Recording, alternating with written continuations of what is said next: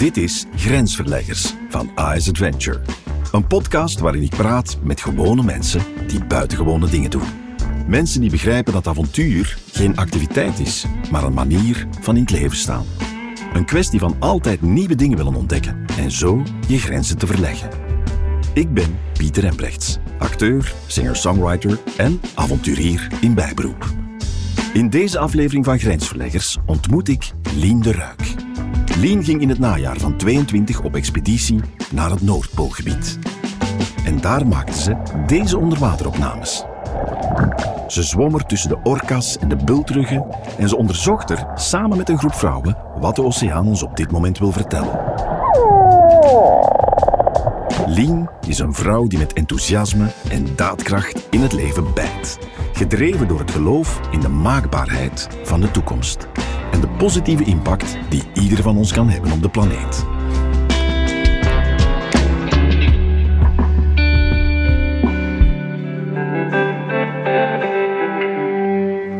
Ah, de branding. De meeuwkes. De krakende schelpen op het strand. Ik zou er liever niet op trappen, maar goed, ze zijn met te veel. Betrapt. Allemaal betrapt. Ik wandel hier op het strand van Oostende.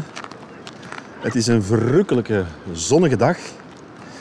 En ik heb hier afgesproken met een fenomenale vrouw. Echt waar.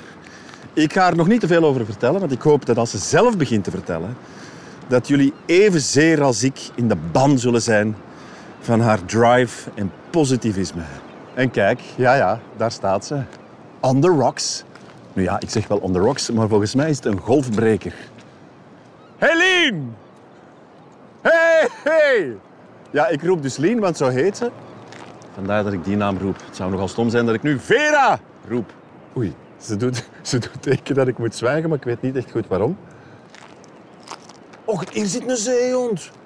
Oh, hier zit een zeehondje. Lieve vrienden van de podcast, voor mij zit Lien op een golfbreker, maar naast haar ligt een zeehondje op het strand. Oh my god, ik denk dat ik nog nooit van zo dichtbij een zeehondje heb gezien. Zeg Lien, hoe magisch is dit? Ja, schoon hè? Ongelooflijk. En dan weet je meteen ook waarom ik hier graag wilde afspreken. Omdat dat gewoon nog een, een plek is waar dit kan. Ongelooflijk. Och, ziet hem, ziet hem nu doen. Ik zie hem ook zo Zich zo'n beetje stretchen. Ja. Hopla, staart in de lucht. Hola, rollenbollen. Schitterend. ja, Oh, het is tijd voor een andere kant in de zon. ik denk het wel. Lien, ik ben heel blij dat ik u mag ontmoeten. Ehm, we hebben hier afgesproken aan de zee, omdat de zee natuurlijk heel belangrijk is voor jou. Ik heb mij een beetje ingelezen over alles waar jij mee bezig bent. En ik heb meteen een hele eenvoudige vraag. En die is, hoe zou jij jezelf voorstellen op een feestje? Want als ik online zoek naar wat eigenlijk jouw beroep het best omschrijft, dan kom ik uit op volgende titels. Hou je vast. Creatief strateeg, futurist, possibilist, ondernemer, freelancer, storyteller, expeditiereiziger, reisjournaliste, campagne, bedenker, auteur, activist, avonturier, orkaduiker en dan nu twee hele mooie woorden, toekomststrateeg en deeltjesversneller in het raakvlak tussen activisme, creativiteit en duurzaamheid. Dat is een mond vol, hè? Is dat, is dat ook wat je zegt als je de vraag stellen? Nee, ehm, ja, als mensen mij die vraag stellen, dan eh, heb ik meestal drie seconden nodig, omdat ik het Ja. antwoord vaak doe afhangen van wie er voor mij staat. En dan, Ja. dan kies ik er één uit. Ehm, maar de laatste tijd zeg ik eh, steeds vaker tijdreiziger. Dat is altijd een goede intro. Zeker, zeker. Omdat ik, ja, ik reis door de ruimte, niet in space dan, maar gewoon eh, ja, op land of, of te water, op een schip of met de motor. Maar ik eh, ja, reis ook door de tijd als toekomstonderzoeker. En dan probeer ik te kijken hoe we in het verleden verhalen over de toekomst hebben verteld. Maar ook Ja. hoe we naar de toekomst of de toekomsten die nog voor ons liggen kunnen Ja. kijken. Wel, ik wil er met heel veel plezier uitgebreid met jou over babbelen. Ik stel voor dat wij ons net, zoals die jonge zeehond, ergens eh, gezellig in het zonnetje zitten. Ja.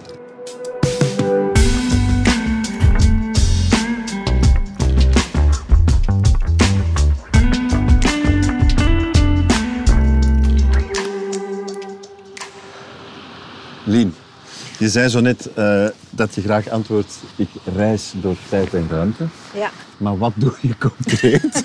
Want dat is wel een heel vaag antwoord. Dus ik ben reiziger, Ja. avonturier. Ehm, wat betekent dat ik er te paard, te voet, met een schip of een ander vervoersmiddel, de motor is mijn favoriet vervoersmiddel, op uittrek. Oké. Ehm, ik vertel ook graag verhalen. En ik gebruik die verhalen graag om mensen inzicht te geven in het leven vandaag, maar misschien ook in hoe de toekomst eruit kan zien. Dus verwondering is daar altijd een eh, terugkerend element in. En de natuur natuurlijk ook. Ehm, en wat brengt dat reizen jou? Ehm, ik denk dat reizen voor iedereen sowieso al een verrijking is, omdat je, je wereldbeeld voor een stuk wordt opengebroken door, door mensen die een andere levensopvatting of een levenswijze of gewoon een andere blik op de wereld. Als je in België vertrekt en je rijdt bijvoorbeeld door Rusland en dan ga je naar Zuid-Korea en dan vlieg je naar Amerika, ja, dan, dan krijg je allemaal verschillende wereldbeelden voorgeschoten en dat helpt wel. Dus die ontmoetingen vooral verrijken eh, in het algemeen. Maar ik ben mijzelf wel meer en meer de vraag beginnen stellen van oké, maar wat is mijn rol nu? En dan vooral als je jezelf een avonturier begint te noemen of het geladen woord ontdekkingsreiziger. Want daar ja, hangen natuurlijk dingen uit het verleden ook aan vast. Van plekken die helemaal niet ontdekt zijn, Nee. maar die er natuurlijk al waren met Heb je die ook effectief woonden. opgezocht? Onontgonnen gebieden? Ehm, Antarctica is zo een van die gebieden. Ja, Een onontgonnen gebied waar je zelf nog de vraag kan stellen van... Ja, heeft er ooit wel al een mens een voet gezet of niet? Ja. Dus dat voelt wel heel speciaal. Ehm, en als je dan verhalen schrijft, dan heb je toch een zekere invloed. Want je kiest wat voor stukken dat je in een verhaal brengt of niet. En ik probeer altijd zo die avontuurlijke of natuurlijke verwondering er echt wel in te stoppen. Zodat Ja. andere mensen dat ook mee kunnen voelen of mee kunnen beleven. En dat vind ik wel een meerwaarde dan aan wat ik kan doen. Ja. Je hebt nu een boek uit. Het is getiteld Off-Grid Adventures. Ehm, ik ga een zinnetje voorlezen dat ik heel mooi vind. Ehm, het gaat als volgt. Wees je eigen satelliet en reis af en toe naar je tegenpolen. Wijk af, zwerm uit, val uit elkaar, herschik al je atomen. Wees mild, schiet wortel en omring je met zij die in de goedheid van de mens geloven. Want de toekomst is ook vreugdevol, opzwepend en hoopvol. We worden wat we geloven. Dat avontuur begint hier. Nu. Prachtige tekst. Het zou bijna van Spinvis kunnen zijn. Staat bol van het enthousiasme omtrent de maakbaarheid van de mens. Vooral zeker, we worden wat we geloven. Lien, waar geloof jij? En een regeneratieve toekomst. Er zit het woord genereren in, hè, dus iets, Ja. eh, iets in gang zetten. Maar regenereren, waar staat dat voor? heb ik eigenlijk geleerd van wetenschappers. Een salamander bijvoorbeeld die zijn staart verliest, die regenereert een nieuwe staart. Dus dat is eigenlijk een natuurlijk proces. De natuur is altijd in staat om voor een soort van herstelbeweging te zorgen. Maar de laatste ja, tientallen jaren hebben we het de natuur wat moeilijker gemaakt, of het ecosysteem wat moeilijker gemaakt om zich te kunnen herstellen, omdat wij, onze invloed of impact sneller is of groter is dan dat natuurherstel zelf. Dus eh, als ik in de maakbaarheid van de toekomst dan geloof, dan verkies ik wel echt zo die duurzame regeneratieve toekomst, Ja. waarin dat de mens ook weer een positieve rol kan spelen. Want eh, Ja. We krijgen heel veel apocalyptische beelden te zien en alarmerende berichten die nodig Ja, zijn ja, ja. om ons zo eens met de neus op de feiten te duwen. Maar eh, ik geef ook gastlessen als lector ehm, in kunstonderwijs. En daar zie ik ook bij studenten dat die soms ook gewoon helemaal verlamd worden door die toekomstbeelden. En dat dat hen niet helpt, omdat ze nog heel jong zijn en niet goed weten wat een, een rol daarin kan zijn. Ehm, en dan is het super krachtig om zo creatieve mensen, maar eigenlijk mensen in het algemeen, te tonen dat er nog zoveel opties zijn en dat we als mens ook een positieve feedbackloop in gang zouden kunnen zetten. Eerder dan die negatieve die we nu in gang hebben gezet. Het zou een soort van ja, Ja. goede huisbewaarders worden, eerder dan eh, een negatieve Ja. kracht in die natuur. Wat zijn dan de dingen die we zouden kunnen dromen voor de toekomst en vooral ook zouden kunnen doen? Ik heb zelf gemerkt dat het heel moeilijk is om ons zo'n toekomst voor te stellen. Dus ergens hebben we een soort van verbeeldingscrisis, denk ik. En dan, als ik het wat makkelijker proberen uit te leggen, dan maak ik vaak de vergelijking met motorrijden. Ik ben een motorrijder. Mhm. In het begin ja, kijk je natuurlijk naar hetgene waar je schrik van hebt. Ja, ja, Zeker als je nog niet goed kan rijden, dan heb je de neiging om de afgrond in te kijken. Maar dan voelt je dat je er een soort van naartoe gezogen wordt. Ja, En met die toekomstbeelden werkt dat een beetje hetzelfde. We worden nu heel erg naar de afgrond toegezogen omdat we verlamd worden of voor een stuk niet meer weten hoe dat we ermee kunnen omgaan. Maar motorrijden leert u om voorbij de bocht te kijken en je weet niet hoe dat eruit ziet aan de overkant of aan de andere kant. Maar je moet toch genoeg lef hebben om zelfs gas bij te geven in de bocht. Zodat dat een beetje. Dat is zo Ja, een mooie analogie om uit te leggen hoe, hoe krachtig dat een toekomstbeeld ook kan werken.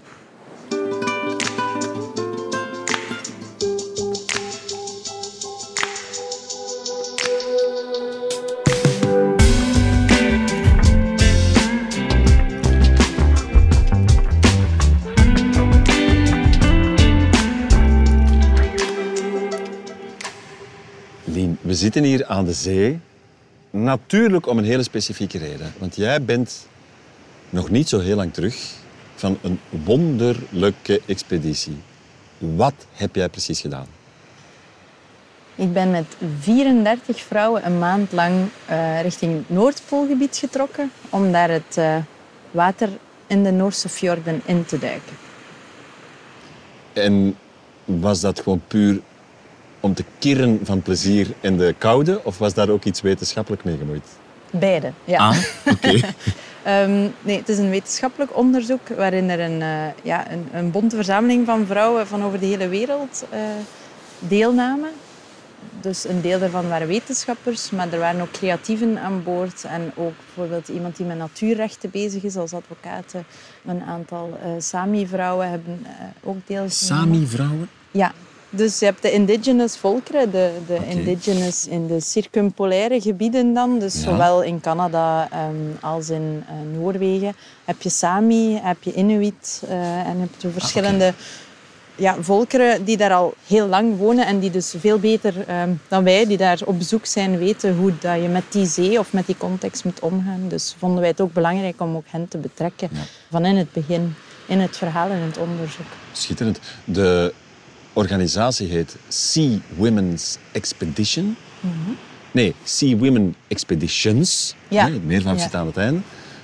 Wat is de missie van die vrijwilligersorganisatie? Ehm sea Women Expeditions is een vrijwilligersorganisatie, dus we werken allemaal als vrijwilligers. Er is één ding dat ons bindt en dat is dat we ons allemaal willen inzetten voor oceaanherstel. Eh, dus we willen de oceaan in de kijker brengen en meer mensen beroeren met die verhalen, maar ook met de wetenschap die ermee gepaard gaat. Ehm, Ja. want ik, ik ben zelf ook altijd gewoon geweest om over land te reizen. Het is maar de laatste jaren dat ik ook eh, mijn zeebenen ben gaan beginnen testen naast de motorbenen. En ja, hoe meer ik lees over, over de toestand van onze planeet of het ecosysteem en, en hoe dat we daar ja. een soort van mee om zouden moeten gaan, hoe meer dat je richting de oceaan begint te kijken. Omdat dat, Waarom? het is zo'n blinde vlek voor ons, ook voor mezelf. Ik hou zo van de wereld en van verhalen vertellen en toch besefte ik dat ik er eigenlijk bijna niets over wist. Ehm, en een, een tweede doel is ook de aanwezigheid van vrouwen in de polaire gebieden te versterken of ook weer onder de aandacht te brengen. Of avonturiersvrouwen in het algemeen wat meer aandacht te geven. Is daar een tekort aan? Aan aandacht voor vrouwelijke avonturiers en vrouwelijke wetenschappers? Ja, ik denk dat dat beide zeker het geval is. Vrouwelijke wetenschappers, hoor ik, hebben het nog altijd moeilijker om gepubliceerd te raken, omdat dat toch nog altijd een mechanisme is waarin er heel veel moet Oei, ja. goedgekeurd of gepubliceerd worden. Ehm, die zitten daar wel op te wachten op wat meer visibiliteit, ook om jonge vrouwen of meisjes aan te moedigen om ook wetenschapper te worden natuurlijk.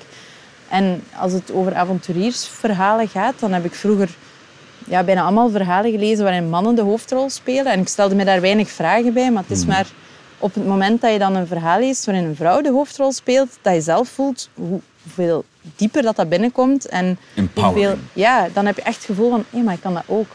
Dus dat is misschien ook een beetje wat ik hoop te doen, is eh, ja, dat er ergens heel veel kleine lintjes zitten die dan denken, wauw, dat kan ik ook. Zo, Ja. ja. dat zou wel tof zijn.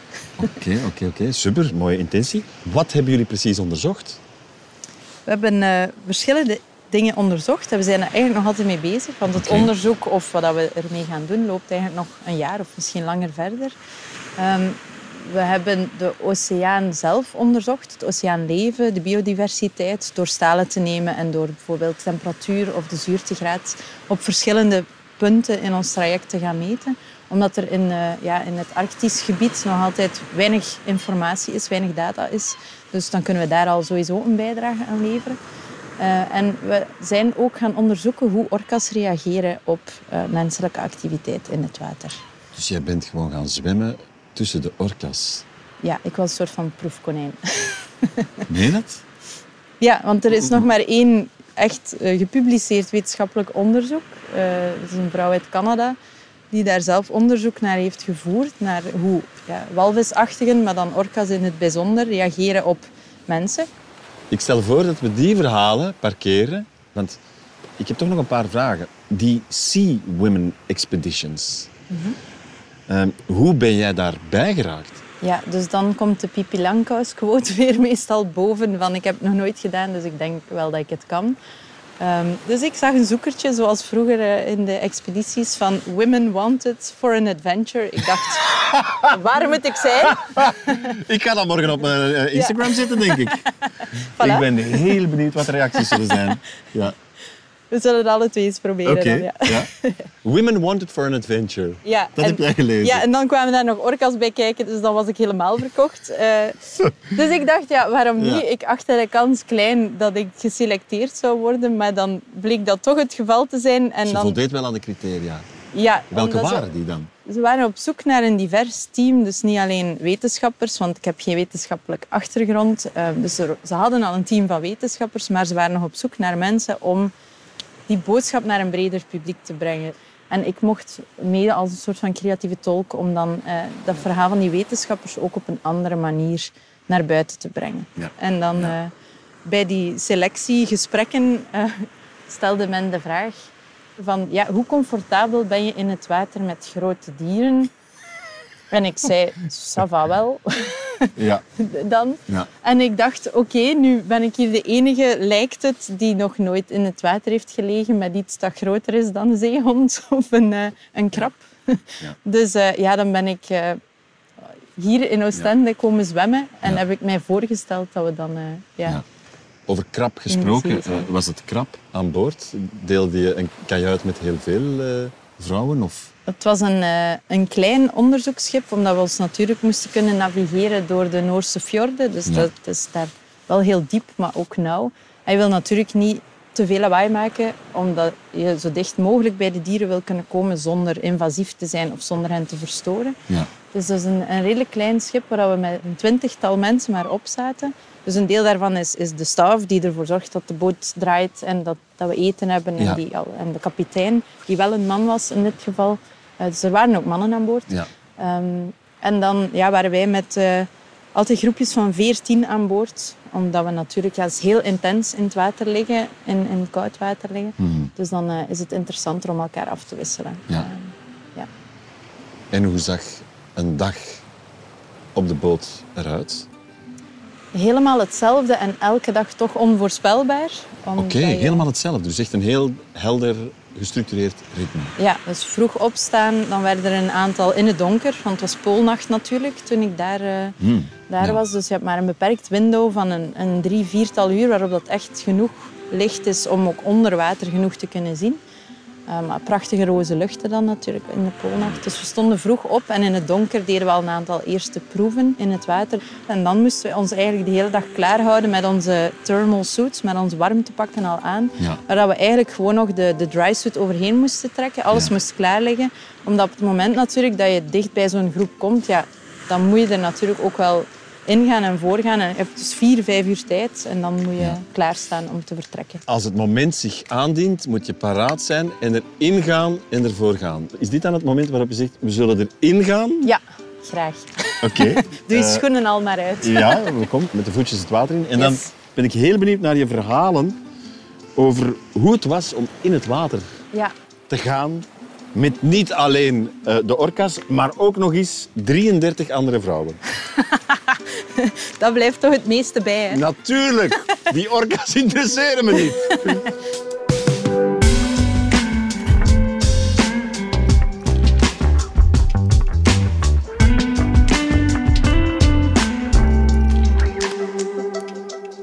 Oké, okay, Lien. Schoentjes uit. Stel je voor, je zit op de boot in volle paraatheid om het water in te gaan. Hoe laat je jezelf dan te water? Ga je eerst eh, eh, een soort klein bootje in? Ja, dus eh, we gingen aan boord van een Zodiac, omdat die Ja. een hele stille motor hebben en Ja. die ook heel wendbaar zijn. Daar zaten we dan met zeven of zes in één bootje in. Ehm, en dan op het moment dat we de walvis in zicht hadden of de orka's in zicht hadden, gingen we met z'n zevenen in de Zodiac zitten. Dan moesten we een weg zoeken er naartoe, want je mag nooit in de vaarroute van een dier terechtkomen. Ja. Je moet die echt hun ding laten doen en je probeert heel non-invasief in een buurt te komen. Dus we moesten zo spontaan en zacht mogelijk in het water komen. Dat was ook een uitdaging voor mij, maar eh, dat is dan wel gelukt. Ja. En eh, de allereerste keer dat we het water ingingen, eh, hebben we geen orka's gezien, maar hebben we 40 bultruggen gespot. 40 bultruggen! En we waren Die kunnen niet- 12 meter lang zijn. Ja, ja, daar waren zeker exemplaren van 15 meter. Het is eh. niet waar. En dan keek ik onder mij en ja, boven ons was er een knalroze lucht van de poolnacht. En dan steek je je hoofd onder water en dan zie je ineens links, rechts, achter u, onder u, overal waar je kan kijken, bultruggen. En ja, één ervan zo'n zo dicht bij mij, Ja, dat ik, als ik mijn best had gedaan en een beetje had gezwommen, die kon dat aanraken. heb je best niet gedaan. Nee, natuurlijk blijf je dan zo stil mogelijk, omdat je dat moment helemaal niet wil verstoren. Ja. En eentje van hen heeft ook contact gezocht en is op zijn een belly-up, noemen ze dat dan, is, eh, heeft dan op zijn buik gekeerd of op zijn rug gekeerd om ons te kunnen aankijken. Dus dat was wel een, eh, een fantastische ontmoeting. Ongelooflijk. Dus je eerste duik eh, met orka's was met bultruggen. Ja, inderdaad. Ja. En wanneer heb je dan eh, voor het eerst gezwommen met de orka's? We hebben er even op moeten wachten. Maar na een paar dagen was het dan eindelijk zover. En dan eh ziet je ineens zo'n vin boven water komen die tot twee meter lang al kan zijn. Dus je weet ongeveer dat die orka's uw kant op komen. Je ziet hier en daar nog een vin. Maar eigenlijk speelt alles zich onder water af. En dan zie je ineens in het toch wat donkere water zo twee, drie witte vlekken die steeds groter worden. En ineens, ja, die zwemmen heel snel in vergelijking met een bultrug Ja. dan natuurlijk. Je kan het echt vergelijken met een, met een dolfijn. Ook het geluid, dat klikken dat ze maken onder water. Dus eh, ja, het waren vooral grote witte vlekken die dichterbij kwamen. Ja, en ineens wordt dat dan een orka. En dan ja. krijgen jullie de call van... Ladies, dit is het moment. We gaan ons spontaan en zachtjes het water laten ja, inglijden. ja. Wat zie je of wat, wat eh, maak je op dat moment mee? ja, dus de, de, de witte vlekken die zich duidelijker maken of die, die een orka worden. Ehm, de meeste zochten geen contact, wat ook een vorm van contact is, is een gewoon negeren. Ehm, maar een aantal van hen zijn dan toch heel speels en nieuwsgierig. En die komen dan echt zoals je een dolfijn kan voorstellen, echt zo eens rond u zwemmen of eh, onder u zwemmen en zoeken dan toch wat contact. Hoe kort bij komen die dan? Ehm, ik heb er geen al te dichtbij gehad, maar collega's die mee aan boord waren, ja, die konden ook gewoon een hand uitsteken om de neus te aaien, bij wijze Nee, van ja. spreken. Ja. Ja, ja, Maar zelf moet je natuurlijk proberen je zo stil mogelijk te houden, omdat je anders Ja. ook het onderzoek beïnvloedt natuurlijk, natuurlijk, door wild te beginnen zwaaien of eh, Ja. iets te doen. En als jullie het onderzoek verrichten, gaat dat dan over bodemonderzoek? Van wat er zich op de bodem van de oceaan Het is vooral eh? Het oceaanwater zelf, waarin Ja. we enerzijds eh, temperatuur, zuurtegraad, eh, aanwezigheid van cellen van dieren die er ook al gezwommen hebben kunnen meten. Helaas ook microplastics en andere Ah ja, vervuiling die Ja. we kunnen meten, wat ook belangrijk is om ja, een statement te maken dat helaas nog altijd nodig is. Ehm, maar het gedragsonderzoek is, is ook belangrijk omdat Noorwegen nog een van de weinige plekken is waar je met walvisachtigen echt het water in mag. En er ook een grote populaire stroom van ecotourisme is die zo'n beetje ja, op de snijlijn zit van het is heel goed, want het is ecotourisme, maar het is ook heel stresserend voor de dieren dat er continu Ah, ja. mensen in het water zitten. Wat zegt de gevoelstemperatuur van jouw voeten op dit moment? Want we staan hier toch al enige tijd in de zee. Ik begin toch plots veel sympathie te hebben voor die jonge zeehond die daar Ja. in de zon lag te chillen. Ja, ik krijg een klein blauwe teen Ja, ondertussen. misschien moeten we dus, het eh, water eh, verlaten. Dat is een goed idee. Yes, eh, en ons even eh, laten drogen. Hè? Want een handdoek, daar hebben we niet over nagedacht natuurlijk.